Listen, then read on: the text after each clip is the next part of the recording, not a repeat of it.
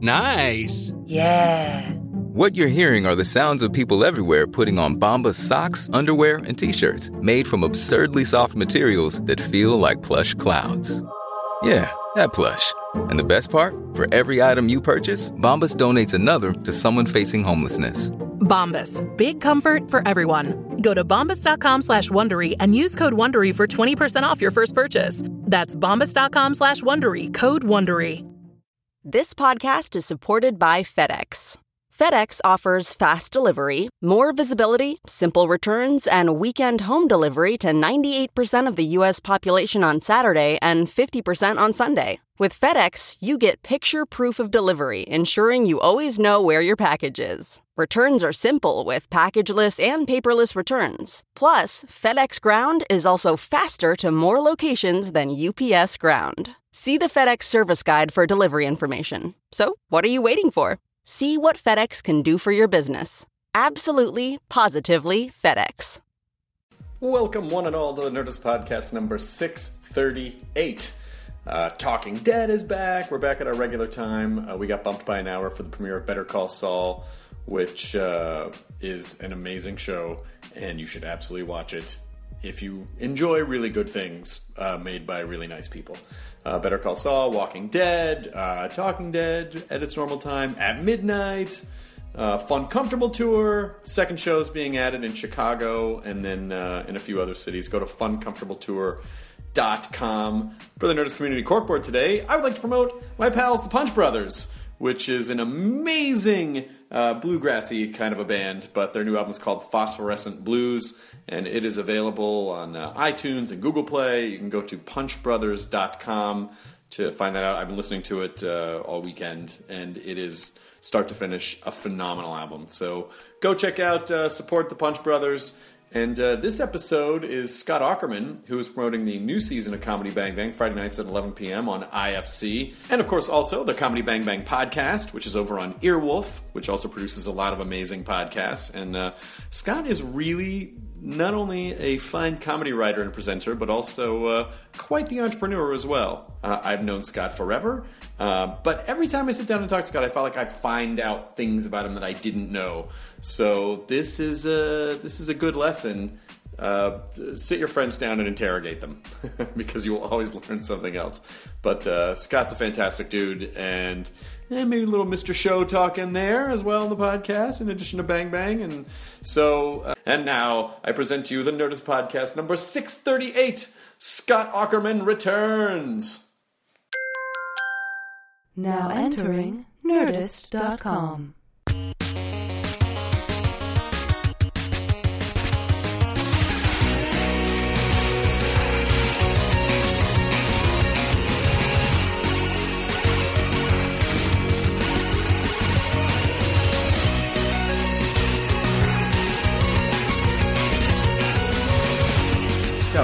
to a podcast. What is this? thing? Well, Can I it's sort of hold like this, or a do you- radio are we show. Well, that's a supposed- I always microphone.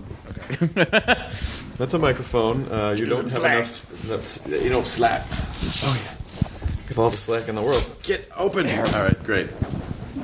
Now you could now you could do this from wherever you wanted. Like you could do Uh-huh. well, not wherever, just anywhere within like a foot or two. Yeah. Really, just right there. Okay. I take it all back. Please don't move. Just stay. Just stay. Have we stay, start- Stay where. Have we started? Is this it? Yeah, that was it. That was the whole podcast. Thank you for being Thank here. Thank you. All right. Someone talked about doing a supercut of everyone saying, uh, "Did we start or have we started?" I know. I feel like I, would should support. prep the guest better and go, yes, you can swear on the podcast. Right. It just sort of starts. Um, this notebook is Chewbacca. Like, there's so many things that always Is there any grab. sort of mechanism uh, that you've ever thought of doing? Maybe where you would say, uh, "Scott Aukerman, welcome to the Nerdist podcast." I uh, I really do want to know. Have we started? you know why I don't do that? we have indeed. The reason that I that I generally don't do that is because I don't want like for people who are used to being interviewed, it automatically puts them in interview mode. Like, oh, now uh-huh. I am starting. And Well, whereas it- if you're just talking to someone, mm-hmm. they're sort of relaxed into it, and they don't. It, it, it's they're they're not defensive right away. I guess I would I would say maybe something could happen other than you just walking in the room and walking right up to the microphone. You run your podcast how you want. All right. This just led to a general sense of confusion to me. But hey, thanks for having me. um, uh, thanks for yeah, thanks for having me, guys. I, it's been a while since I've been on least a couple of this. years, yeah, and, and it was just you when when I did it. So and Jonah ain't here. Yeah. So let's talk shit. I don't know where Jonah is. Uh, he had a meeting that ran later than he thought. Oh, okay. Classic Jonah. Mm-hmm. So he slept in. Uh, That's just mean. No, Oh, it is guys. mean. Actually, Jonah's very busy these days. He's He is. actually working on Yep. stuff. Yep. What are you working on, Scott Aukerman? Oh, who cares? you well, uh, well, that sort of defeats the. You don't want me in interview mode. I thought. I think me maybe about I my do life. want. Maybe I do want you in interview Oh, mode. okay. you get enough of me in not interview mode. But I was like, yeah, we get it. uh, how many episodes of Bang Bang have you done at this point? Not the TV show, but the podcast. Oh, the podcast? Uh, yeah. We're in the 330s, I feel, of just the regular episodes. And then I did about, I've probably done 40 live ones that we've sold through the store or so. And then, yeah, about 20 YouTube podcasts and eight Analyze Phishes, maybe. So that's the entirety of my output. my discography.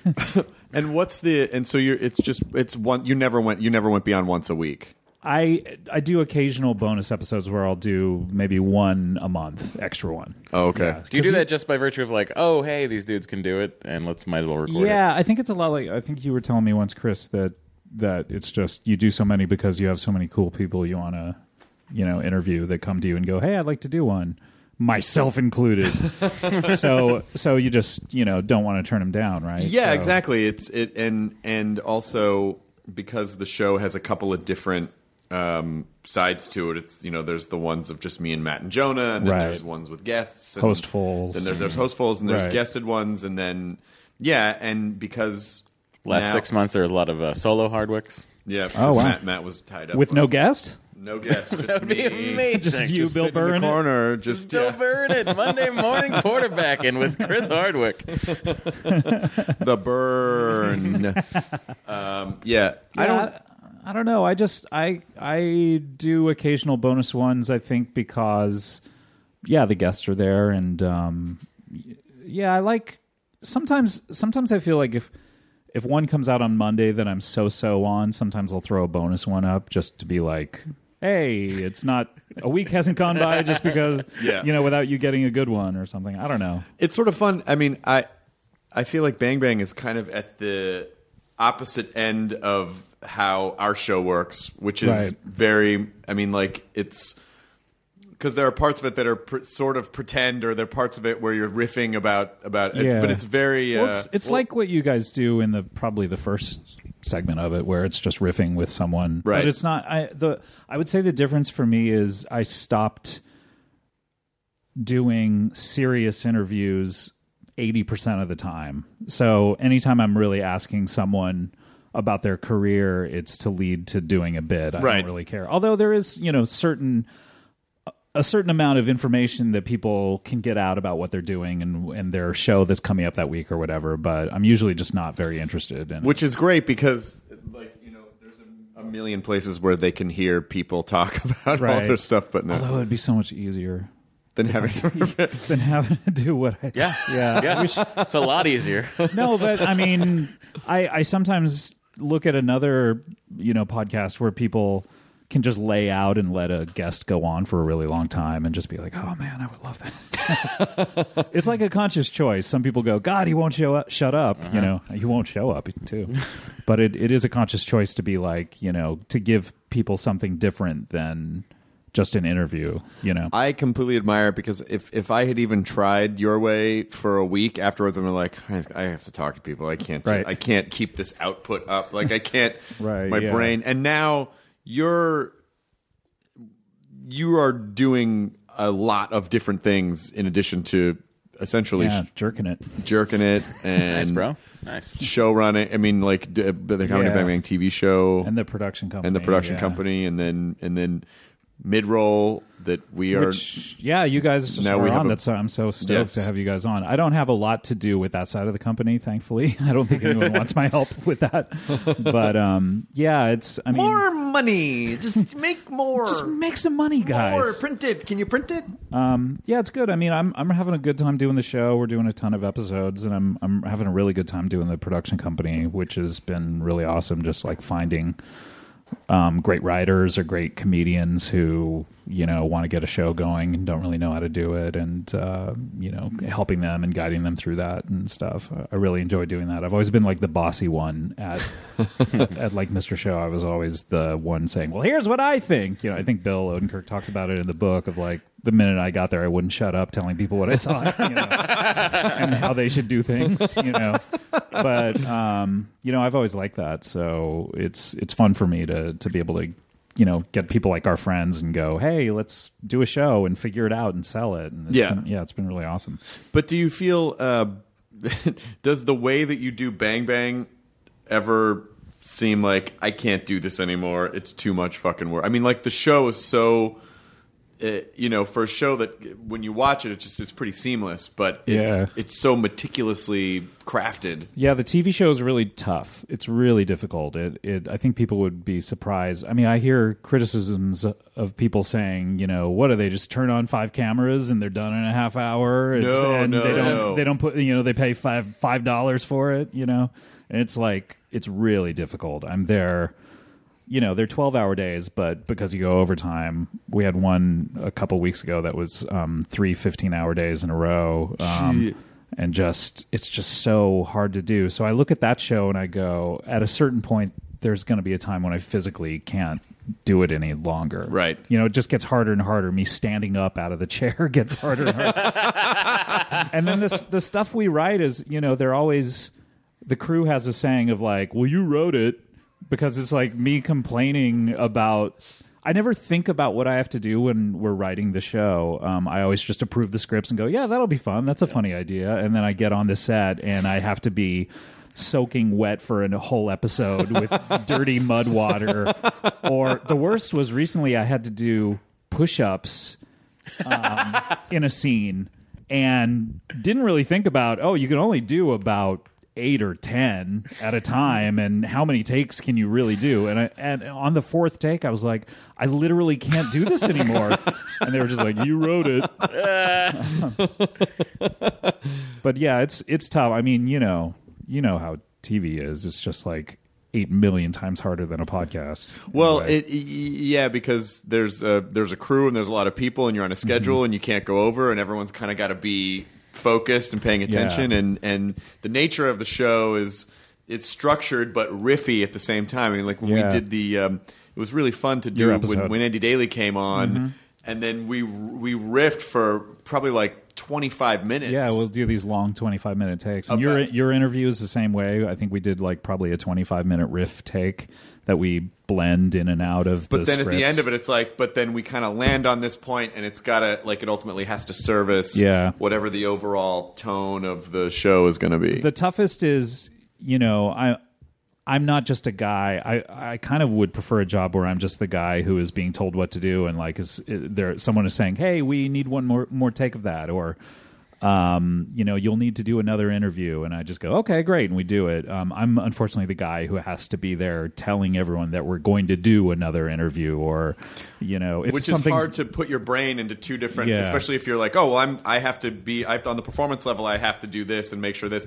But it's very, it's kind of uh, it's tricky to step out and look at everything in the big picture outside of what just what you're doing. Mm-hmm. I'm constantly editing in my head. I'm editing the show while I'm having conversations. Um, I'll be saying, "Okay, we'll need another take of that because uh, you know we were t- we need it shorter," or you know, I'm I'm never as in the moment as I possibly could be if I was just not producing it. If that right. makes sense. Yeah. And do you find? But I guess this is just in terms of like who you put on the show. Is anyone ever when they get there like, when is this? How is this working? What are we doing? Only you. I mean, that, so strange. You're quoting yourself right now in the exact voice you used. I still don't understand. What were we doing? How did we do that? The Chris Scott? Hardwick real life voice. What is that? It's interesting. You're one of the few people who you know, has interviewed me that has actually gone through the process and done a show. Yeah. You know, you were the star of one of the shows. What was it? How did it turn out? Uh, you know, how was the finished product as opposed to the experience for you? Were you surprised how it turned out? It was great. I mean, did you even watch? by the way? I did watch the show, yeah, and I and I thought it turned out great, and Mm-hmm. I fucking loved. We got off on this riff with Andy Daly about how Marion Ross, who played Mrs. C on Happy Days, was.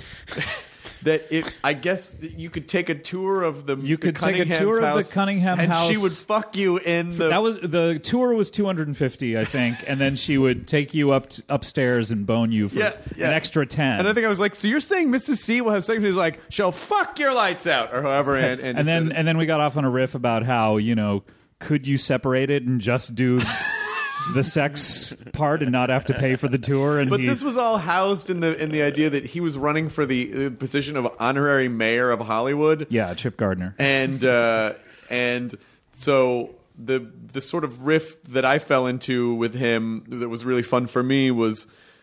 I kept asking him like, "Well, what changes are you going to make?" And he was like, "Again, right. I, I, I have no, I hold no power." There's and some no- of that made it in right? Yeah, because i know little- not all of it did. I think some of it is going to be on the dvd Yeah. um but yeah i mean it's just fun. That's the reason to do it improv to me is because a lot of uh, previous fake talk shows like Fernwood Tonight or Knowing Me, Knowing You with Alan Partridge, they, uh, from me watching it, I think they're all scripted um, and very tightly scripted, and there's not a lot of improv. Um, whereas I think for me, it's just the spark of improving it and having you throw in stuff like that, and then it's really gold and it makes the final cut. That's that's to me is the reason to do it as improv. Well, it's the the, the show really is it's a hybridized television show because there are definitely there were lines to learn in terms of Yeah. you know, like when it was like no Scott you're on my show like Right. all of that and hitting those points or the the beats of uh, you know I would rather blah blah blah than blah blah yeah, blah yeah, which was great. Yeah, it was so funny. So it's it is it is sort of a hybridized thing. Where it's like, oh, I got to learn this,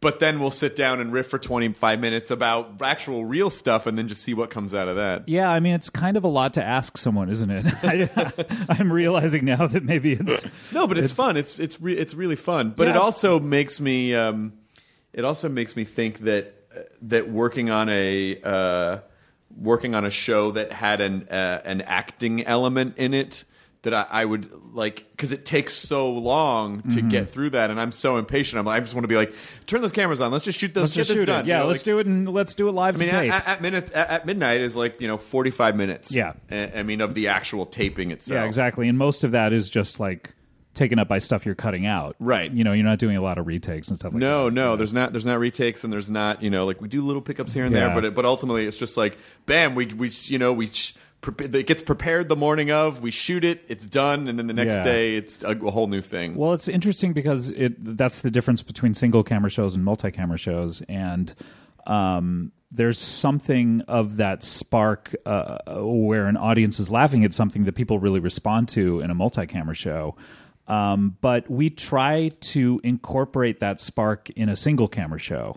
So you know what I mean? Yeah. It's like that spark of like, hey, we're reacting off of the unexpected, which is kind of what you get when you're reacting to an audience in a single camera show. We try to put that in or in a multi-camera show. We try to put that in our show. So it's a strange almost like a hybrid of performance style Yeah. in a way, does if that makes sense. do you, do you get do, do people still do you ever get tweets from people like this guy doesn't know what the fuck he's doing. Like that they buy the character of you on the show as a real guy? Oh yeah, I I mean it's interesting because the character that I kind of landed on it's a little bit different from the first season to the second season, but um, while we were doing the second season, I was editing it and I got to see what was working and what wasn't uh, while we were shooting. That was what doing twice as many afforded me, and I got to really see what I should be doing performance wise, which was basically talk faster and be use my hands more and be more animated. um, and and because I was doing all these kind of naturalistic takes, and, and I said, "Oh, none of that is working at all. I need to talk very fast. I need to talk very big, and you know, Right. move my hands a lot."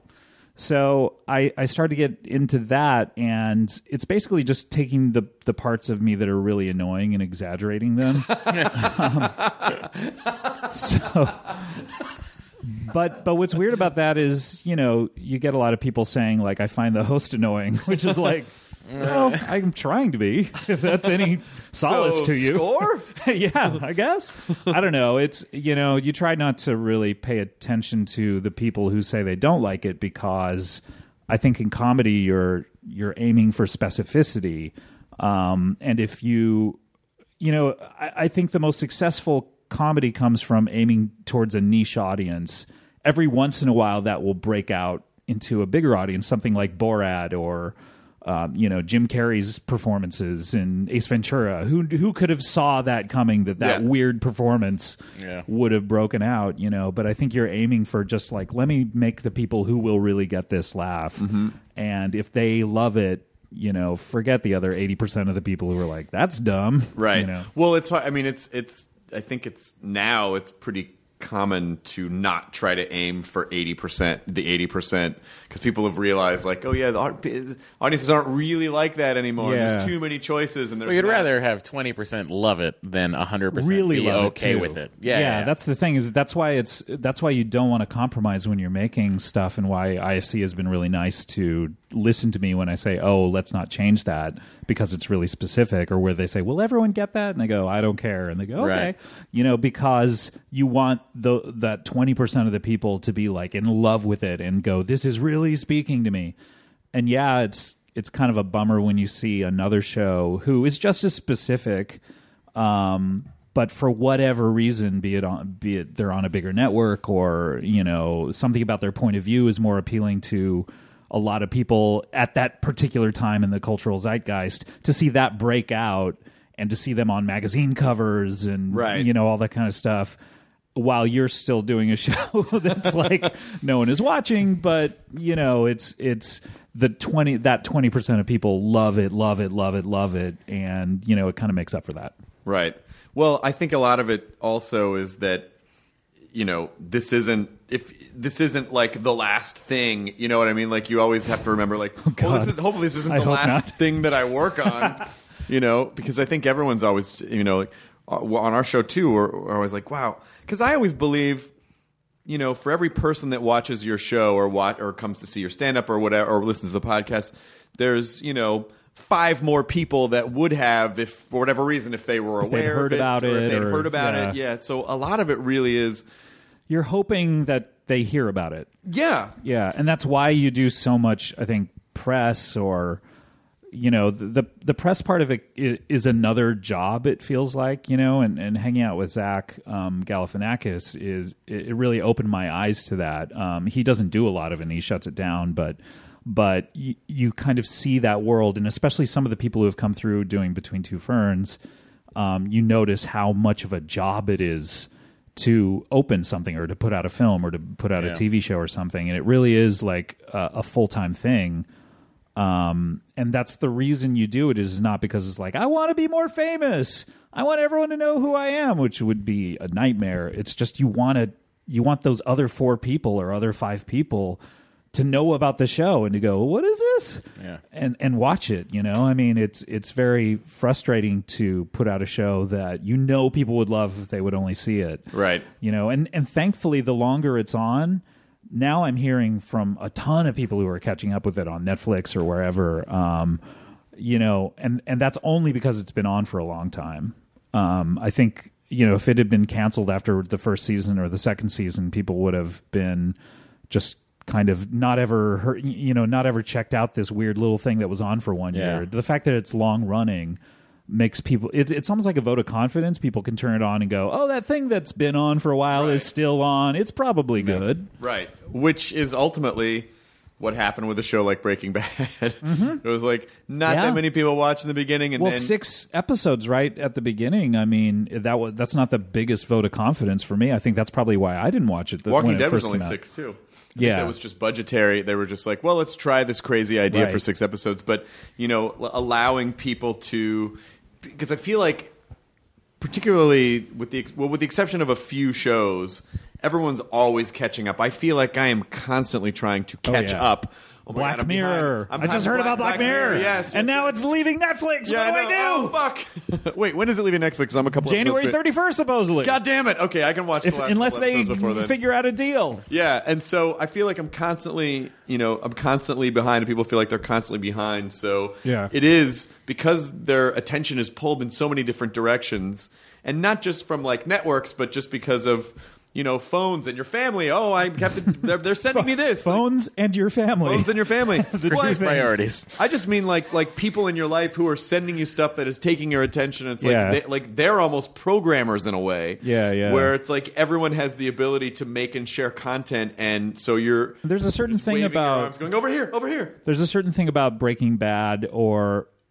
uh, kind of a movie that's only going to be out for a little while where it becomes part of the cultural conversation where that's that's where it really hits where Breaking Bad really hit it was oh now everyone's talking about this and if I don't watch it now I am not going to be able to talk about it Right. you know and then Um, you look, and then you look dumb because Yeah. people don't. I, you know, I still look dumb because I didn't watch The Wire. And people are like, "What? How could you not?" Like, I know, I know, I know. I'm just, I'm behind on so many other things. Yeah, something that's that's been, been off the air for a while like that. It's like, oh, I'll catch up to it at some point. Not- Right. it's not like every Yeah. morning after it airs, you know, people are going, "Did you see The Wire? Oh my god, that was crazy." But you made not it- that that show was all that crazy. You made an interesting point though about um, hey, it's not it's not it's not because oh I'm trying to be more famous I'm trying to but there is a thing there is this sort of delicate balance with well it, it's not about being famous but it is about like the more aware people are of your thing the more you get to do that thing and the Yeah. more control you have over the choices that you get moving on as opposed to just like That's the- having to you know The bummer of fame and the business we're in. I'm not saying that I'm famous, and I'm not, but I, but having seen it is unless you are famous, you can't do certain things in this business that you've always wanted to do. But being famous is terrible and makes people hate you. Right. Um, and makes and and gives people carte blanche. It seems like to try to tear you down. So, if only there was a way to do everything you wanted to do in this business without anyone knowing who you were, you know, and that's that's kind of if you're just a writer, that's great. You know, I've always wanted to write a movie or I've always wanted to direct a movie. There are plenty of people who are non-celebrity directors, but uh, and there are plenty of actors who just re, you know go home and retreat back to their home and don't go out to parties and aren't photographed and all that stuff. But there is a reason to try to get photographed and to go to those parties and stuff, and that is unfortunately to try to get more well known so that an entity, a corporate entity, can give you money and trust you with money. Um, and say this person has a following and this person is well known and so let's give him money and let's give his show money you know it's it's a But you do have. I mean, it is. You know, you're not a. I mean, you're not just a performer. Like, you do have a, a corporate entity. Like, you you have sort of, you know, like a nest egg of a thing that you've that you've built. You know. Yeah, but I mean, I, I think at the the dollar amounts that we're talking about of just to do a TV show, for instance, you know, to have a corporate entity decide to to you know, I think our budget for this season of the show is in the ooh boy, let me think, ten million dollars or something to mm-hmm. have to have a network say, hey, let's give this guy and trust this guy with ten million dollars and not bug him about Right. it. You know, is is I really had to prove a bunch of different things to even get Sure. the first season. You know, I had to prove, I had to give numbers of my show, my podcast. I had Mm-hmm. to, you know, listening numbers. I had to, uh, and that's with like almost everything you do. I think I have this book deal with, which I'll never write. It seems like, but I had to give them, uh, you know. Uh, listenership of the podcast. I had to give them viewership of the TV show, Yeah. and, and it's unfortunate that to get these, it, used to. It seems like show business, didn't it? Seem like um, if someone was funny, they just were like, "Hey, let's give this hilarious dude a game show." Well, or, yes, but y- there were um, there, there were only a couple of entities who were pointing at people and Yeah. going, "Hey, this guy," and so the opportunity the opportunities for people and like the the wide berth of performers was very narrow because Yeah. you had to be in the right place at the right time and get seen by the right person. But now because the there's way more people giving people money, which is great. well, there's way more there's way more ways for people to be seen in order to get the attention to it's sort of But it also seems like there aren't a lot of times that just someone out of the blue gets a TV show. I mean, I think my TV show was a little bit like that, where um, no one was clamoring for me to have a TV show. I did have the podcast. That was the one thing where the network could kind of go, well, he has a following from the podcast, Right. You know. Um, but yeah, it doesn't seem like there's a lot of times where you're like, "What? This guy got a show? Who is he?" Right. It seems like everyone wants to cast someone who either used to have fame, currently has fame, or has some sort of following from it. Yeah, because you it's all it's all again. I mean, again, it's all the it's all everything's run by marketers now, and it's Yeah. like, oh, I can market this person in the Midwest because they have this and this and this, and like it's not. You know, the a lot of creative decisions are creative after they are ad sales. a there is literally a formula that they put when they're making movies of the star, the director, um, and the writer, and how much money they've made in previous movies. And there's a formula and a certain number that they have to hit in order to justify a, a budget. And it's just it's kind of infuriating. I worked for a lot of different film companies. And um, one executive at one of them told me point blank, she said, It's not fun to work here anymore because the marketers make all the decisions. She goes, We don't make any decision. We can champion something and go, Hey, I love this, but if it doesn't fit into the formula, then it's not going to get made. So we our job is now find projects that will fit into that formula that will guarantee supposedly uh, a high box office return, which of course it doesn't. right, but but then again, everyone's sort of exonerated because they can go, the, Hey, you know, the formula. yeah. You see, all here we did the math. You know, audiences can be unpredictable, and so then they Mm-hmm. Don't. You know, then they don't have. They don't. No one Yeah, there- really there's no takes the for culpability, it. yeah. yeah. So instead of you know, but but then you. The funny part about that is that you get the most wildly original stuff when people aren't doing that. It's Yeah. like, oh, you get Breaking Bad because someone was like, oh, this is such an interesting idea Yeah. that didn't run through a formula, you know, or you get your show, or you get. I mean, it, it's it's Well, not- there, there's these maverick executives out there who are like willing to put their necks on the line to a certain point. I mean, Dan Pasternak certainly did that for me for my show, of just coming to the network and saying, "This guy's really funny. I've believed in him ever since we worked together on a TV show back in the early 2000s. Um, I I thought he was a really funny performer, just doing these little bit parts on that show, and I have always said he should." perform more and um, listen to his podcast and got everyone at the network to listen to the podcast and they all became fans of it and would listen to it every week and just really said we should give this guy a shot and then they came to me and you know tested me out on camera and I you know and I certainly took that opportunity and like I lost like 30 pounds for it and I worked really hard on it and you know I, I certainly rose to the challenge but without these kind of guys in positions of power who are saying who are championing young talent you know it, it, it wouldn't happen because everything's so formulaic now when uh, I'm sure a lot of people know, but but you you write uh, ferns. You write between two ferns with Zach. yeah and and i've directed the past 10 or 12 or something How uh, how I I'm- I so would love to. he- Did you actually pitch the joke when Zach says to Obama, "What's it like to be the last black president"? there was such an amazing yeah uh, that that that got through, and that Obama that he was seemed that he was cool with it, and like Yeah. how, what was the process of? that one was um, that one was interesting because um, you know for the most part we we never tell anyone what we're going to ask them.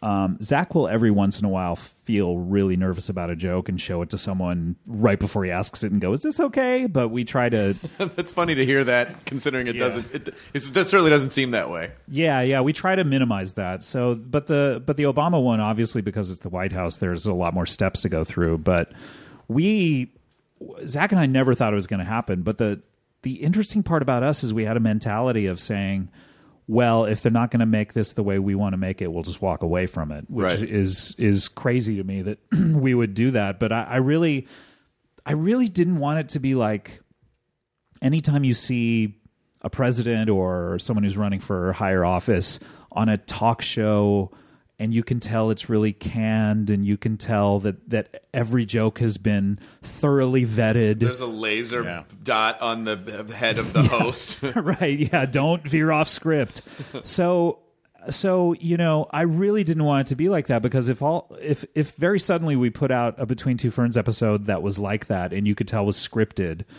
um, and scripted to an inch of its life, then people it wouldn't be the show, and people wouldn't have liked it. So, so we originally we just said, "Hey, we're just going to show up and do it," and there and no one's going to know what we're doing. and they went with it for a little bit, and then they then they said, "No, we just can't do that. We can't put the president into that." Um, Right. kind of position. So we worked with his speechwriter Cody, who was great. And initially, it was very much like a couple of the jokes got met with resistance, and I was saying, you know what, I just don't know about this situation. And then Cody immediately came back and said, you know what, all day I'm kind of the person trying to protect the speeches from being interfered with you know, and trying to champ, you know, be the guy saying, "Come on, let's get something real out there." That he goes, "I don't want to mess with you guys that much." So, you know, if there's anything that we just absolutely cannot do, I'll tell you. But just, you know, just let's let's have fun with this and let's make it like a real thing. So, we sent him the jokes, most of the jokes that that we wanted to do, and with the exception of maybe one, he he just said, "Yep, do them all," and which we never expected because I thought the death knell. That's why I was really pushing for let's just go and show up and not ever tell anyone what we were doing is because I thought the minute they saw the jokes that would make this thing funny, they would put the kibosh on Sure. it. They didn't. They let everything through. It was very, very interesting to the point where we couldn't believe that these things were going to come out of Zach's mouth. And I think Zach got very nervous when we were there uh, about saying these things to the president. and, of course. and because we didn't know if it ever you know if he ever saw them or not you know you're you can be told at, at one point we were told that he was familiar with between two ferns and then i found out afterward in a story that he told me that he had no idea what it was while he was doing it that he had he had come home to his family and was telling them about various things he had done that day and various world leaders he had met and they were and his daughters were very bored. And then he said and i think i did something called two ferns and their eyes lit up and they said you were on between two ferns and that was the one he said that was the one time they were interested in something that he had done earlier By the way, it's day. funny when you say like home to his family. You mean the White House? yeah he stopped he like upstairs? walked 20 paces but, um Do you yeah remember the joke that didn't get that didn't get through? I do, but I think it would probably not be cool if I were to say it, just because. All right. Um, you know, I, I I think the reason they didn't want to let it through is because they didn't want any association with Oh, sure. that. So Sure, if I sure, were to say it here, Sure, then sure, sure. someone could pick it up and go, "Here's the joke that Well, was." but that's you know. what was so interesting was watching the immediate aftermath of like watching it be picked apart on all the political shows. It was like it's just a comedy. Mm-hmm. Well, that's the thing is is I don't think people were used to something that was so rough and and there was improv in it and those guys like did did improv takes the same way that you know when you were on my show, you know, and um, I don't think people were used to seeing something that hadn't been so thoroughly vetted within an inch of its life that they were looking for meaning in something that that wasn't there. no means know? inherently meaningless. because if you see if you see um, you know uh, politicians normally do comedy pieces on something like the tonight show you you get a sense for what percentage is supposed to be on message and what percentage can be comedy. And and i thought that even after we shot it at a certain point someone in the white house came up to us and said boy that was so funny but you know you're probably going to have to make the majority of it be about the obamacare stuff Right. and in my mind, I was going, "No, we're not." and but then I turned in the cut, and I think it's six minutes long, and I think only one minute is about Obamacare, and the first five are just like brutal jokes. And I was like, "Well, this is where it ends." Yeah, we went to the White House, and yeah, they said we could do it, and they let us say these jokes to him. But here's where they cut everything. It was so difficult, you know, because there was a there was a period of time where I thought we were going to, um, where they were like, well, we might have Biden come on at midnight Mm-hmm. and do some stuff because they want to promote the Affordable Health Care Act, and you know, I I just tend to stay away from politics stuff because I just feel like it just divides people, and I don't feel, you know, like I just Mm-hmm. You're a don't- uniter. I don't know about that, but I just y- y- I don't ever want that to get in the way of the rest of the comedy. It's Right. like you know, uh, But I mean, at the same time, it's someone plugging a thing the same way. the that, same you way. know- But you know how, like, so for instance, um, John Barrowman uh, who's a s- wonderful guy and a friend of mine, came on Talking Dead, and he made a joke about Sarah Palin, Mm-hmm. and people went fucking like, because that's the audience that watches. That no, show. uh, well, maybe, but uh, Survivalists. maybe, but but uh, also, you know, with people like. If this show's going to be about politics, it was like it was literally ten seconds of the show, and I was yeah. like, "Come on, John, that's not what the show's about." And Right. people were like, "I am never, I can't believe," and it's like, "Oh, you missed everything else because you're so focused on this one dumb thing. Was it worth Right. it? You Was know, is it is it worth it? also when people go, "I am never watching your show again," it's like you're just hurting yourself. like you, you're presumably you're watching it because you enjoy it, right? So you're gonna not enjoy But- that thing you enjoy anymore. All right. Well, I was only that. watching it out of a sense of obligation to you. But you're right. But in in the in the way that the Affordable Health Care Act is the same, or like in this sense, with Biden coming on, to be the same as someone plugging a movie. like it's basically how- their thing, plugging a thing. But I was so adamant about and using Ferns as an example and saying, you know, I hope that if we're going to do it, it's like what you said, where I was like, if we can't do it has to right, come first. if we can't do it right, then we shouldn't do it. Yeah. because I don't want it to just be a commercial for the Affordable Health Care Act. Like Yeah, it has exactly. to be the You- way the that any- comedy has to be first, and that's and doing comedy bang bang. That's the other thing is no matter you know sometimes we'll get big big stars floated in front of us, and then they say here are the conditions, and it's always a thing. The comedy has to come first, and if you can't say I delivered a good show. And if you have to say, "Well, I delivered a good show in spite of all the restrictions I had," that's no good. You have to Right. feel confident that you delivered something good. you Right. know? Luckily, the talk show format that you have and that Ferns has and that Comedy Bang Bang has is it's there is a long tradition of people um, advertising on it Yeah. uh, and and plugging things on it. So that's why I never thought that um, the Between Two Ferns thing was really going to divide people all that much. It probably did in a way, you know, but I I, I, I would imagine that um, people on the right who are fans of Between Two Ferns enjoyed it because it was, so just funny. It was funny. Like it didn't matter. Like because because again because again that happened. Like that that was the mo was like make it as funny as possible. modus first. operandi. But but the uh, did you go to a Jesuit school too?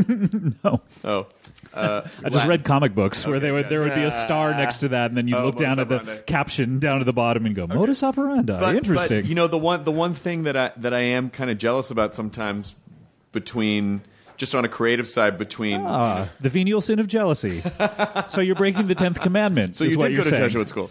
Uh, between uh, between your show or between between between two ferns is that uh, you guys are basically playing characters. And Yeah. so you, it's you can Zach in particular can get away with anything playing the character that character because it's not really him on the. Yeah, you know what I mean. He's so sweet, and it's very hard for him to say mean things Yeah. sometimes. I think you know, and and it's my job as the director to be there as the cheerleader, trying to get him to say the mean things, and and being the bad guy almost sometimes. You Right. know, of of he'll blame me a lot and go.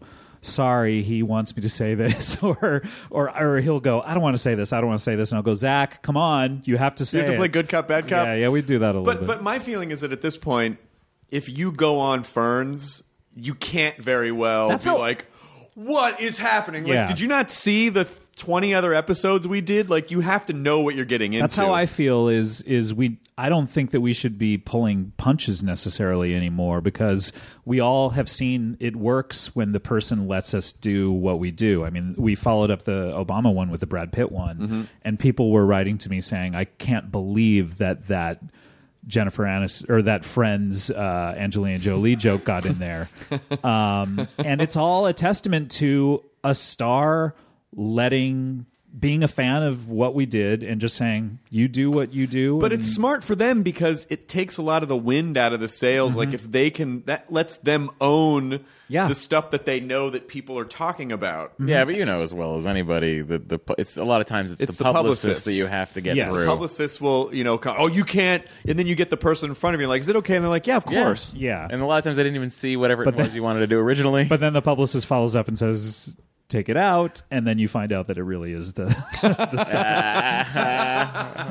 and they're just trying to be nice. yeah, I mean, we've been really lucky with Between Two Ferns of the people who come on it are super nice. I know Zach mentioned in an interview. Um, you know, we if there's anything like. S- super super mean, we'll we'll try to clear it with him. And we always have said if there's anything we've talked about that you want us to cut, let us know because we, you know, we're not interested in being like mean people. And Zach talking in an interview about how Jennifer Aniston asked um, us not to bring out the Brad Pitt impersonator that we had Right. in the other room, and and you know with good reason, and we totally understood. Yeah, because he said that she wasn't. It wasn't that she was being a jerk about it. No, she was it- just like it just stirs just up so much shit. for me. elongates Yeah. the story. Yeah. you know, it just makes now all uh, you know. Suddenly, it's it's a story on the news, and now I have another you know month of having to answer questions about it, and can't it just die? And you know, Yeah. we to- we totally understand that kind of stuff. So. You know, we've been very lucky to have people on that show who, um, for the most part, have been supportive of us playing around with the, you know, the the sort of scandals they've had in their career. You know, Justin Bieber was very cool. As the minute we heard Justin Bieber wanted to do one, we said Zach and I knew what we wanted to do, which was to literally spank him for for all of his behavior. And he was very cool about just letting it happen and then letting it you know come out. So on comedy bang bang it's not like that at all. So you know when people asked me i've had a couple of people who've been on it uh, be a little wary because of my background with between two ferns about what we're going to talk about and say hey we're not going to get into my personal life or we're not going to get into that scandal i had and i say i'm not interested i don't care. Um, comedy bang bang is not about that it's about making the guest feel like they were really funny and if they're not a comedian showing the world that they are really funny, you know, and showing a different side of these people and and having people watch something and go, "Wow, I really changed my mind about so and so. I never thought they were funny, but wow, they were really funny on that show." You know, I had a bl- I had a blast on the show. I thought it was really fun. Yeah. and it was actually you know once we once we got down to shooting, it was actually pretty. It was pretty easy. yeah, it just it, it's a big time. I don't think a lot of people realize the time commitment that someone like you has to put in on the show. I mean, when you do a uh, a late night show, you're there. You probably get there an hour early, and you do the show, and you're whisked Yeah. right out. Um, normally the couch guest on the show is there five hours 6 Mm-hmm. hours something like that uh, which you wouldn't guess from watching the show but there's so much we have to film with those people and a lot that gets cut out and um, it just is a lot to ask of people. So i'm i'm always very grateful when someone comes on and just gives us a lot of time. Like i, I was saying um, we were doing commentary for the dvd i was saying um, amber tamblyn for instance you know, I think was there probably eight hours. And then as she was wrapped, we said, you know, there's one other dumb thing that you could do if you were interested where we're like improvising Thanksgiving carols in front of a green screen. And she was like, yep, great, whatever you need, you know, and you really see some people who are like professional actors you know who are like oh yeah this is what the job is. The job is i'm used to 12 hour days. I'm used to showing up and fitting in wherever someone needs me and doing the job you know? And i, I always love that about certain guests as opposed to other guests who may be more of on a star trip of like you know i'm not used to doing something like that where i'm here longer than an hour i just want to zip in Well, I think if, if the mentality is like, well, you're doing a you're doing like a scripted show, yeah that's the as opposed to it's not just a it's not a couch show. Yeah, you know that's the problem with our show is it's run like a talk show, and it appears to be a talk show, but it is a sketch show. But at the same time, people can kind of plug their projects on it. That's Right. but it's so it's very confusing to people because people go, "Why am I doing this interview show and I'm there for five hours? I just don't get it." and hopefully, when they see it, I mean, I was talking to uh, like Dane Cook about it um, when he was on my podcast, and he was like, "I was very confused the whole time. I didn't know how you were going to put it together. Uh, I just showed up. I did what you asked me to do, and then you know you watch it, and it all makes sense." was he nice know? to you? Yeah, he was great. Oh, nice. Yeah, he was. He, we there's a. Uh, I had him on the podcast after he was on the TV show because he, w- there's a lot, as you know, there's a lot of like sort of downtime in between takes, and he was telling me so many interesting stories about his career. I was kind of like, oh wow, I, I would love for people to hear these on the podcast. So I had I had him on in w- one of my rare like more serious interviews Sure. because I thought what he had to say was really interesting, and you know, I mean. He seemed cool to me. Yeah, That's cool. He's yeah. having a lot of good experience. Like, the last couple experiences with him were not great. And Where so, did he do the podcast or something? no, he's never done the podcast. I just Just uh, personally? just oh yeah, over the years, like being at a show and then he just goes way over. Yeah, and he's shitty about it. And like not even in a like if I were going to go over a bunch, I would say the other. Why would co- you do that? Well, I wouldn't. But if I were going to, So you think it's okay to go over a bunch? As long as you No, say I something. think you're twisting. I think you're twisting my words. Um, I think. Uh, you would be apologetic. I, I well, yeah. First of all, I just wouldn't do. I would not go an hour over time. Yeah. You know, and and certainly not act like. Yeah, this is how it fucking is. Like I Yeah. certainly wouldn't be a dick about it, and I, I mean, just as I a feel sh- like as a guy who produced a show for a long time, I've seen so many variations of that that I'm, I'm maybe more. yeah. I mean. I, I just you know my my my issues with him were never like, you know, uh, whatever the content of his material was. Mm-hmm. Uh, uh, you know, when I when I first in the late '90s, like early 2000s, I really liked his stand. I used to I used to go see him at the Laugh Factory because I was Mm-hmm. friends with Saget, and Saget would go there, and I was like, oh, this guy's really funny. He had a lot of really great, interesting Mm-hmm. bits, and then you know, but then over the years, I don't know, I just kind of felt like. I had a few experiences where he just wasn't that nice, and I'm like, Yeah. he just got kind of got like a little rock star attitude, and it's like you don't, I don't, and so that's that's kind of what turned me on that, and maybe that's my fault for holding on to it, but I don't know. uh, I mean, you know, certainly anyone is is normal for having a bad experience with someone and holding on to it. I mean, there's Yeah. nothing wrong with that. I I I can only say I can only speak to my experience with him. I, I did for a little while. It, it- you know how how he was sort of in our com- community of the alternative comedy scene, sort of like a go-to punchline Right. of of like, oh, here's a hacky stand-up or whatever. And at a certain point, I was like, you know, I don't even know his stand-up. Right. Like, I've never. I, I'm not a guy who's really seen any of it. Why, you know, why do I even? Why am I being influenced by people who say this? Um, I've never really seen it. I don't care uh, about this. This has no effect on my life. So I just was like, as far as I'm concerned, he's fine by me. And then then when they asked if he could do the show, I just said, yeah, I don't care. of course, Right. anyone who wants to do the show and is willing to spend the five or six hours to do it is fine by me. And then when he showed up to do it, he was very very professional Well, and nice. I added. mean- added a lot of stuff. So as far as I'm concerned, he's fine by me. Um, I'm very swayed by nice. Like if someone's nice, then I'm all on board, you know. And if Mm-hmm. Yeah. someone's not nice, and it's like, hey, you know what?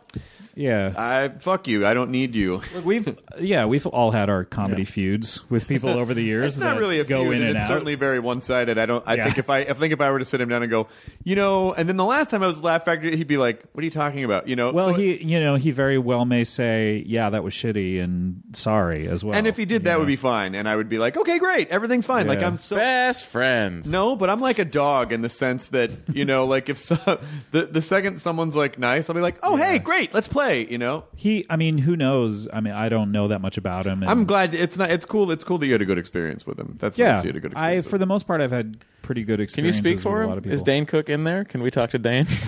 Are you Dane Cook? okay. oh.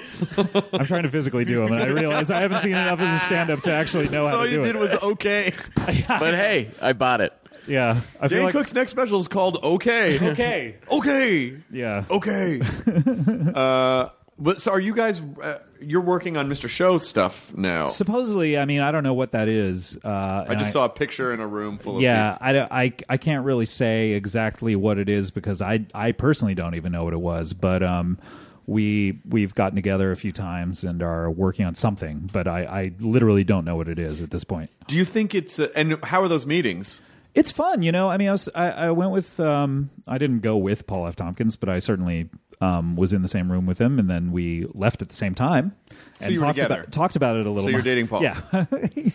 um, but it's it's interesting with how we all sort of fell into the exact same roles that we did, but at the same time, how none of it really mattered. Maybe because it was only you know a couple of chance meetings, but um, Paul certainly you know was kind of like wow, and I don't want to speak for him necessarily, um, but he was saying that he had a more pleasant experience than he did when he was actually working on the show. You know, because I think at a certain point you don't really give a shit anymore, Right. you know, about your status in this group. you well, know? and also everyone's. You know that's what's sort of interesting about it is that everyone has established themselves. Like everyone Yeah. has like a real. yeah, you don't need it. When I when I was working on it, it was like, man, I got to make my mark here on this show because this is how I'm going to be known. Like I, I felt very lucky to be on a show that I considered to be the best comedy show out there, and, and one that I thought would be held up in the sort of lineage of you know Monty Python and stuff like that. So I, I, I felt very lucky to be there, but I was constantly like, man, I really gotta I gotta make sure I'm hitting it, and I gotta make sure that I'm important to these guys, and I gotta make sure that I'm the go-to guy when it comes to jokes, and the go-to guy when it comes to being in the editing room, and you know, and constantly seeing how they were treating me and and seeing how they were treating other people and where do I rank and um you know it was in a way it was just a job and it ended you know way earlier than it should have but I moved on to other jobs you know so it's But of all of all the shows that could potentially like if there were a Mr. Show special or if there Mm-hmm. were more Mr. Show, I wouldn't worry about it like ah, what are they trying to recapture? Because it really was just a group of really funny people doing really. So it's not like. Oh, are they going to rely on doing those old characters? It's like, well, Yeah. their characters were sort of like Bob and David. and they didn't repeat a there was lot not of, a lot of repetitive Like stuff. the most Ronnie repeated, Dobbs, maybe. the most Right, repeated and Three character Times was One probably Minus One. Pit Pat. Was probably the most repeated. yeah I love you. I think three times one minus one was in three different seasons out of the four, and, Right. and only barely in, in those last two. So, but um, I mean, I guess you always kind of worry about, oh man, have we all has our point of view all aged to the point where you know the stuff that we're talking about isn't interesting anymore. You know, I guess because Mr. Show, it's not just a dumb show like Comedy Bang Bang where we're doing silly stuff. It, it, it always kind of had a point of view, Right. That that felt very dangerous and felt very um, even when they were doing offensive stuff, felt like they were trying to say something. So I think that's for me, that's something that I want to make sure if there does end up being a reunion that actually comes out that it it retains that kind of edge and says something about the world, you know, and so that's the that's the fear I think, you know. But those guys are still just like a couple of bitter old fucks anyway. So it's like you know, I don't I don't think they're gonna get less cranky. So Same as it used to be. Um, so I th- I think it'll be cool if it comes out. Yeah, I think it'll be I think it'll be interesting. Hopefully, you never know.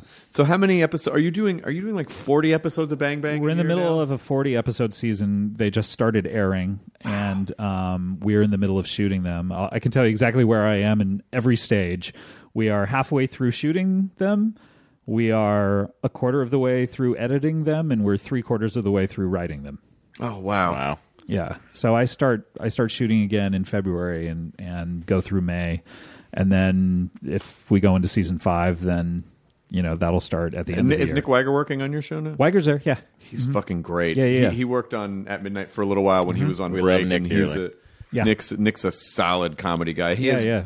He has the most amazing. Uh, for anyone who hasn't seen it, his uh, his his thing about parody videos working at Funny or Die is Yes. so is it the jar? Yeah. It's the Jar Jar one. Thing? Yeah. yeah, Gangnam it's great. Style. If the- people yeah, like yeah Gungan style. if people like my show, um, one of the most discussed sketches that we did, um, and was I think mentioned on some list of the best sketches of 2014 was the Man Cave uh, sketch, and he wrote that. So look it up. It's definitely one of the ones that people say is one of the best things we did last year.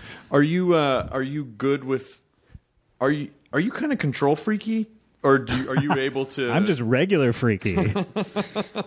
what do you want to get up to? I get off. One, two, three, positions in a one night stand.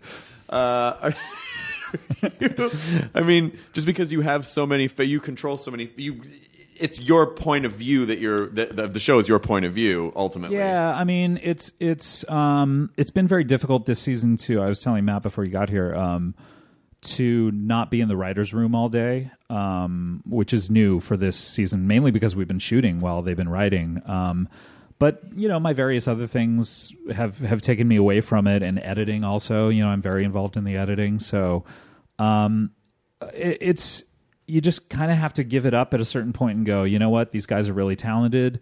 Um, our head writer Neil Campbell is is a good leader and um, super talented, and we'll get what we need out of them. And at the end of it, I will then put my polish on it to make sure that it is what I want it to be. Um, and then no show gets you know on the air without me vigorously editing you know working with the editors rather i'm not actually I don't know how to work an Avid, but um, but you know, I mean, yeah, it, I am control freaky in that sense of.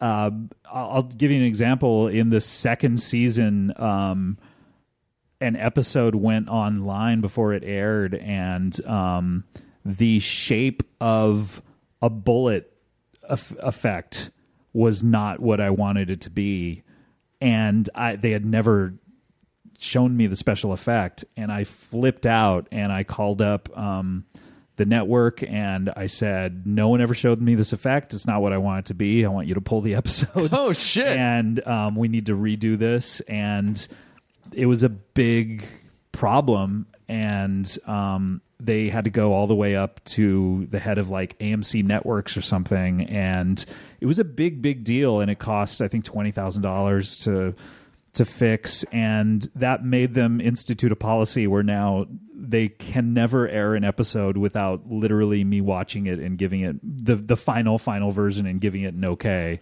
Because they never want to be in that position again where I am the person. And by the way my my strategy for that kind of stuff is when I'm told no to something is to schedule another call to discuss it further. Um, it is such a good strategy because people eventually want to not be on the phone with me. So you just badger them until you get what you Yeah. want. I, listen, if, it works, it, it's great. It's, it's literally you have to go. They go. We just cannot do something like this. And I go, okay, well, let's think about this and let's set another call for tomorrow because I think that we we really. I, let's attack this from some other angles. Let's think about it tonight. How do you pe- know you're right?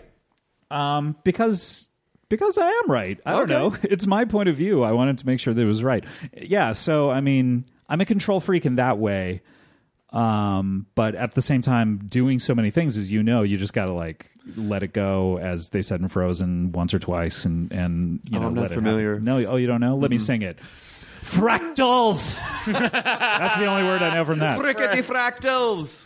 Are you? Uh, uh, and how are you? De- so is Reg- Reggie's leaving the show? Reggie's already. leaving, yeah. And how are you dealing with that? Um, a lot of jerking it, Killing it. crying. Yep. Um, Yep. No, he. You know, it's it's a bummer because, um, yeah, if people don't know Reggie Watts is the the band leader, my one man band leader on Comedy Bang Bang, and um, has been since the pilot. And um, it, in a way, it's a bummer because I really originally wanted the show kind of almost to be like trapped in amber, um, and and not be the same. If I could not age, that would be even better. But um, I just wanted to never change the set, never change the people involved, and um, to where you could see an episode from today and then see an episode from season one and go, oh, I wonder what season these were from. Right. But the longer shows go on, the more people have to leave and the more things have to change. And, you know, it happens to every single show. I mean, um, Coach died and they didn't stop doing cheers. And Thank goodness Frasier came in. Now, I, for a second, I thought you were going to be like, Coach died, and they kept doing Coach. Like, Right. No. they- oh man, that would have been great if Woody Harrelson had come in and replaced Coach on Coach. plays Coach on Coach. Oh man. hey guys, here's what we're going to do. But yeah, I mean, Chevy Chase left SNL, and thank goodness they didn't stop it then. And and Chevy Chase left Community, and thank goodness they didn't stop it then. And Chevy Chase left a lot of things. And, and they and it kept The going. one thing he has left is the vacation franchise. Tune in this summer. but but I I really. It, it's kind of a bummer, but the more I got the sense of, oh wow, this show is going to go on for a while. Um, you know, when he got this opportunity to do this other thing, you know, I could sit there and claw at him and go, you know what, let's just end the show after the fourth season and work double duty on your show and come in and, and we'll try to shoot you out as fast as we possibly can, just so the show doesn't change. Um, or I could go, you know what, that's only going to work for like a week. We better make a change. Right. you know and and and i think uh you know I, I can't talk about who's coming in but i think it's really exciting and i Was think it Prince? it's prince Oh, okay, good. That's gonna be 22 great. positions in a one-night stand. Prince, you have so many other songs. Why do you play that one every? T- because 22 positions in a one night I think people are going to be really happy with it, and I think it's going to open the show up to a lot of people who have never watched it before. And I think you know the the network's really excited by it, and I think you know it's going to help us do more seasons. And you know, I I think so. The show is going to change. I'm looking at maybe changing the set a little bit too, and you know, I mean, it just that's the price of doing a long running show and i kind of i kind of say oh wow if okay if reggie can leave and we can replace reggie well i could leave and and we could replace me you know because i i kind of view comedy bang bang as Saturday Night Live in a way of the format is really unique and really interesting. And and Lorne Michaels hit on that really interesting format of cold open, person saying live from New York at Saturday night, monologue, commercial parody, sketches, weekend update band, you know. Um, I think our show is very similar in the sense of another person could take over it and um, Like Mike Nelson could come in. yes, exactly. in the not too distant future. well, that's how I felt about Reggie when I first, you know, heard that Reggie was going to go do this other thing. I was like, oh, I don't want to be like Mystery Science Theater where someone else comes in for a brief amount of time and doesn't have the opportunity to really, you know, say, hey, these are the Mike Nelson years. You know, Right. I think he was only there one season, maybe. Is that No, right? Mike, or Mike, No, Oh, he Mike was there four? for a Mike season, and he did the while. movie, and he Oh, did okay. the, yeah. In my okay, uh, you know, and I'm not a super fan of that show, so obviously I'm speaking from a position of ignorance, which I apologize for. But it, it that was my impression of it. well, they did when- make a network change, so that's probably right. That maybe yeah. that was it when I was watching it at the time. My impression of it when it happened was, oh, the guy behind that show is gone, and then it kind of fizzled, not fizzled out because obviously he was really good at it. But in any case, I didn't want that to be what happened with Right. Reggie, um, where you know we had 20 episodes left in the season. And we got someone new, and then it was gone, and now everyone's going, "Well, I wish they hadn't made those twenty episodes." Right. You know, no, I mean the show's John gonna- Lovitz's years of news radio. yeah, exactly. Well, yeah. Yeah. But the show's this is going to help ensure the show continuing longer, actually, and I think people are going to be stoked when they see what it is. Let me tell you a little Man, story about a show Michael called Bublé, Singled. Out, Scott. yeah, it's the same thing, right? Now, I was just an intern on the show, but Jenny McCarthy really was the soul of that show. and when she left, it was like, how is the show going to survive? So then we got Carmen Electra. And you know what happened, Scott? We only lasted another season. But it doesn't matter. still doesn't matter. Because the You got that money for that year. is- And I didn't really get paid that much. But the important thing, I think I got college Hmm. credit. The important thing was that change is bad. Wait, Yeah. no, that's not what I was. Hmm. Oh. No, I think people, you know, there's something about when, you know, yeah, if, if one of the friends left, you probably, I don't know if they could have done friends. If one of the friends had died or, you know, I don't know. Yeah. But, but I, I don't feel our show is that way. I really don't. I feel like there's so many talented people that pass through comedy bang bang and it's it's to me it's about the the the writing and it's about the um the guy the comedians who come through and do really funny characters that it's more than just one person. It's it's to me it's like SNL where it's it's a format and it's a place for really funny people to come hang out and do a bunch of stuff. So I think it'll I think it'll last you know a long time. And, and then beyond this, do you want to do you want to do film or do you want to produce other television or what do you want to do? Yeah, I mean, I like, you know, uh, I have my production company, and we have a lot of scripts that we've sold, and you know, we're trying to get made right now. So I'm definitely interested in that. I, I would, lo- you know, I wrote a lot of, of of screenplays over the years, and very few ever got made. So I would love to either write or write and direct a film at some point. Um, it's really super hard to do anything. Like I said, I have a book that I want to write that is that I've had a deal for like three years now that nothing is happening just because this TV show is taking up and Right. the podcast is taking up all the time. But yeah, I'd, I mean, you know, who knows? You know, Well, you got time. really? Mm-hmm. You think so? I feel like death is coming. I know Rapidly. that way. I know, I know, I know it feels that way. I, I feel that way. I feel that way sometimes too. But then I just sort of, you know, I think actually it's helpful to befriend a much older person because it totally Are makes you you, feel trying like to become my friend? I'm not older than you are, I mean, like That's why I keep both you guys around. you old farts. Who did you befriend? Who's your old friend? I want him. Uh, no, I, he's my he's my old friend. There's one old guy. I want him. no, but uh, But yeah, but I mean, I, I know what you mean. Bob Odenkirk used to like give me a lot of perspective about a lot of different stuff that happened to him because he's eight years older or something yeah, like that. Yeah. Well, yeah, like a like um, I, it's, Rob, Rob Zombie had a birthday party the other night. He turned 50 mm-hmm.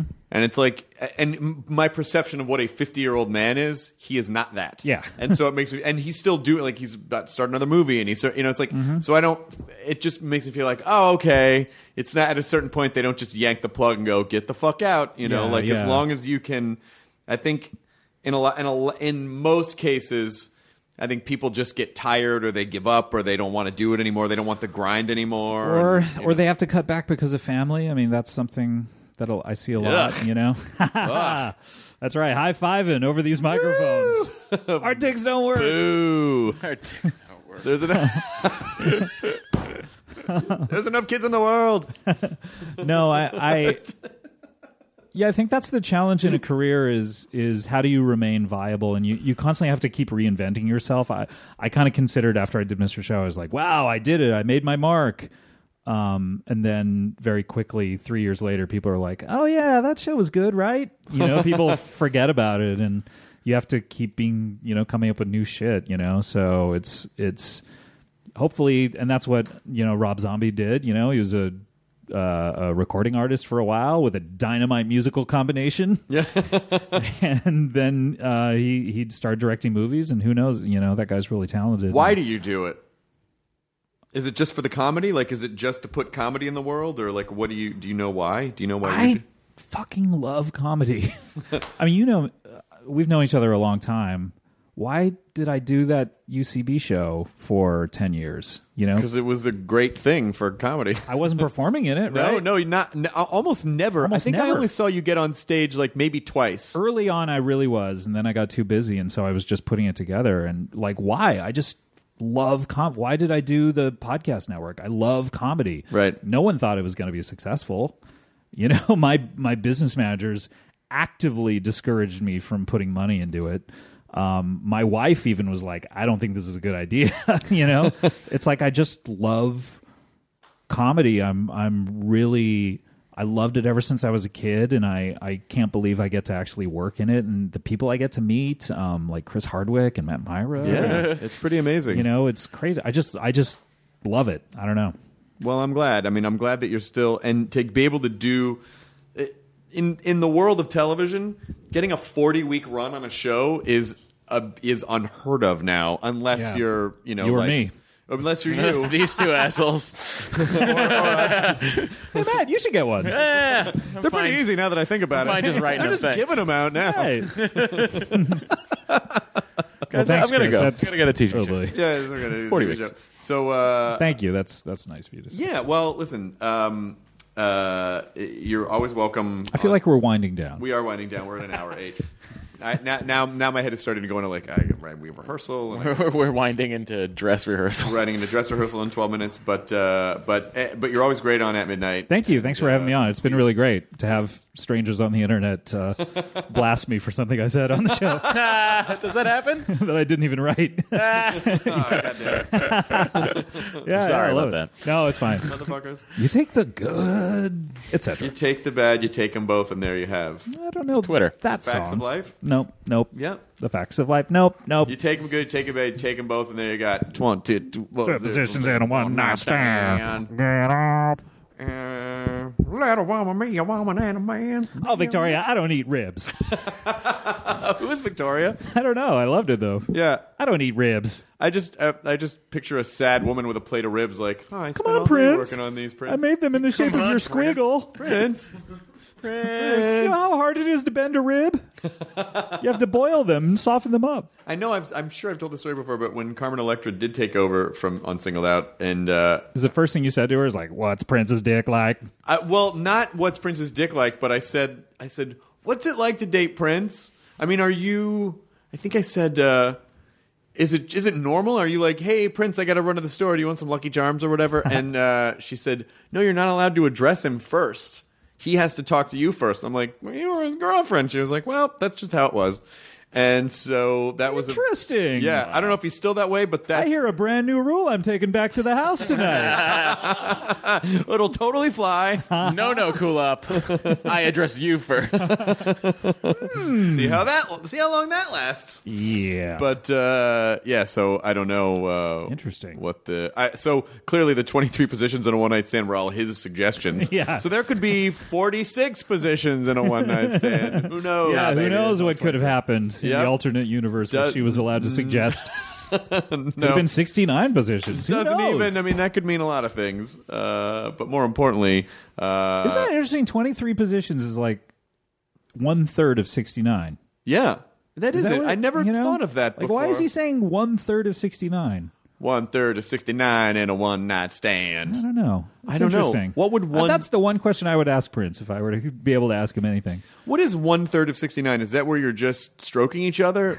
I, I don't I know. get, or like a third of your body is in the sixty nine position, so You're like your halfway- your arm you're is on their almost there. leg. You're a third of the way there. right. I We're don't like, know. okay, and then when you get a third of the way there, you're like, all right, this is what a one night stand is. I don't know. I Mm-hmm. Feel like there's a lot of it's- misleading It's very interesting. We gotta information. Get him on the that we need- podcast. We're going to get him on the podcast and ask him about that. I'm sure God, no that one's would be asked him about amazing, that Chris. before. If Prince were on the podcast, yes, I know. that It would be amazing. It would be it would be cool if he was on yours, but it would be even weirder if he was on mine and he was sitting there talking to characters. That would be nuts. I would, he'd probably be more comfortable in that environment than if we were talking to him just as himself. Maybe, I but don't know. Bla- Blaine Capatch, when he um, when he was in the Golden Globes the other night, we were watching the footage in the morning meeting. Blaine Capatch, who is basically the So highest funny. velocity joke machine you've Yeah. ever met in your life. But Prince had a giant cane, where he he had a cane, and then uh, It's giant. You can say it's giant. well, but Blaine, but uh, so he had this cane that he walked out with, and Blaine goes, "That's actually a pin. He's very small." And then so, God, watching Blaine. Prince and imagine that he was holding like a sewing needle, it, fu- I fucking laughed so Oh, hard. Blaine is so funny. And then he had to go fight a wasp afterwards after the That's a Golden really Globes. funny impression of Blaine too. Yeah, Blaine. Blaine. It's Capatch. Blaine. Blaine Capatch. Hey. No references after '94. Hey. Kirstie Alley. I think I'm Kirstie very Alley, you're sure very he wrote Kirstie Alley jokes. my, the uh, joke that uh, I did on the last at midnight of uh, 250 reasons Kirstie Alley should eat a salad. Uh, e- even if you tried to give him a current reference, he would put it in. He'd be like Cagney and Spacey. Like he's still like that's not meaning anything to me. Yeah, here's what exactly. makes sense to my brain. But uh, but amazing. But anyway, it's good to see you, Scott Aukerman. Thank you. And uh, enjoy for your having me burrito, on. everyone. It's one, two, three positions in a burrito stand. Now leaving Nerdist.com. Enjoy your burrito. I feel like I was blindsided because it's a competition show. From the producers of Jury Duty and The Bachelor, We have scoured the earth for the 14 greatest reality contestants that were available during our production window. Comes a reality competition show about reality competition shows. Nobody has dared to find out who is the actual best at just being on a reality show. I'm your host, comedian Daniel Tosh. Is win or go home. Each episode, our contestants will face new challenges that will test their strength and lack of life skills for a chance to win $200 million. Thousands, not millions. $200,000. Prepare, because it's about to be ugly crying, lots of fighting. Tasha, I have to defend myself. Celebrating 25 years of reality TV with your favorites. I have diarrhea. You cannot do this to me. What in gay hell have I got myself into? The GOAT, premiering on Freevee and Prime Video on May 9th.